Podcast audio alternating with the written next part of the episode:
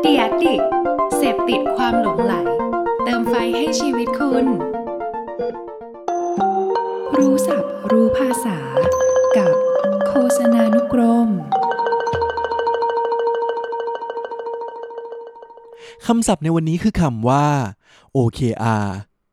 คำว่า OKR ย่อมาจาก Objectives and Key Results ซึ่งถือเป็นเครื่องมือที่จะกำหนดเป้าหมาย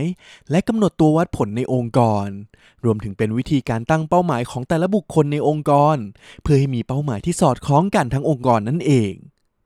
โดย OKR จะประกอบไปด้วยวัตถุประสงค์หลัก หรือ Objectives ซึ่งเป็นการบอกจุดมุ่งหมายขององค์กรในระดับต่างๆ และมีผลลัพธ์หลัก หรือ Key Results ซึ่งถือว่าเป็นวิธีการที่จะทำให้บรรลุจุดมุ่งหมายที่ตั้งไว้